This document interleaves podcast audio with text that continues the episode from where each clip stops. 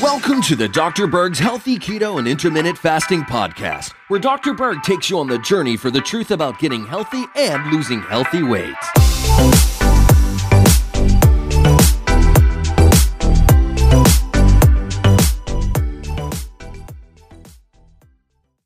You know, diatomaceous earth has been around for a long time, like millions and millions of years. And what it is, it's a powder made up of fossilized diatoms. Now, what is a diatom? Well, that is basically algae or phytoplankton. And over eons, this uh, phytoplankton dies and becomes fossilized and ends up and the bottom of a lake. And the unique thing about diatomaceous earth is it's loaded with silicon. Okay. Now, when silicon is exposed to oxygen, becomes silica. And silica is really good for connective tissue, uh, joints, and your bone. In fact, calcium can't even help you form bone without silica. So, to help the mineralization of bone, and to prevent osteoporosis and osteopenia, you definitely need enough silica. Silica is also necessary to make ligaments, tendons, cartilage. Your nails become strong with enough silica. They become brittle without silica. Your hair becomes brittle without silica.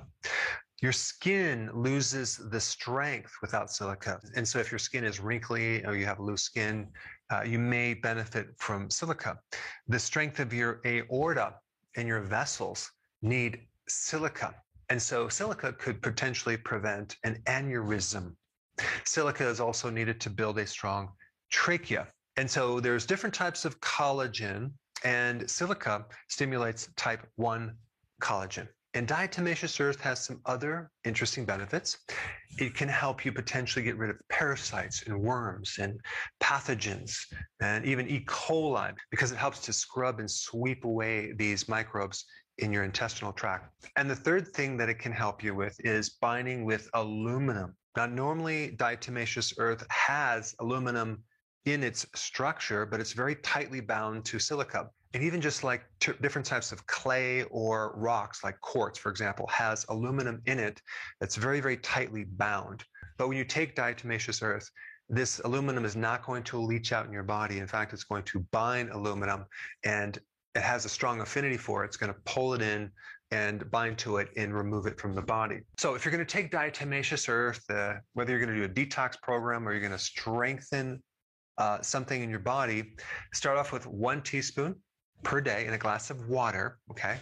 And then over the next three days, maybe you increase it to two teaspoons per day. It's important to take it on an empty stomach because you need strong stomach acids to absorb this trace mineral.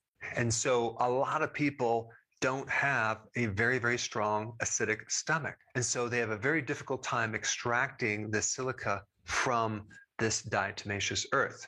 So to improve the absorption, it might be smart to add apple cider vinegar to that water or take a few betaine hydrochloride little uh, tablets when you're taking this. But this hydrochloric acid helps you convert the silica into an, a more absorbable form called orthosilicic acid. Now, if you're just trying to build up this connective tissue, maybe you just want to get this as a supplement, but taking diatomaceous earth has some other great benefits as well. Like I said,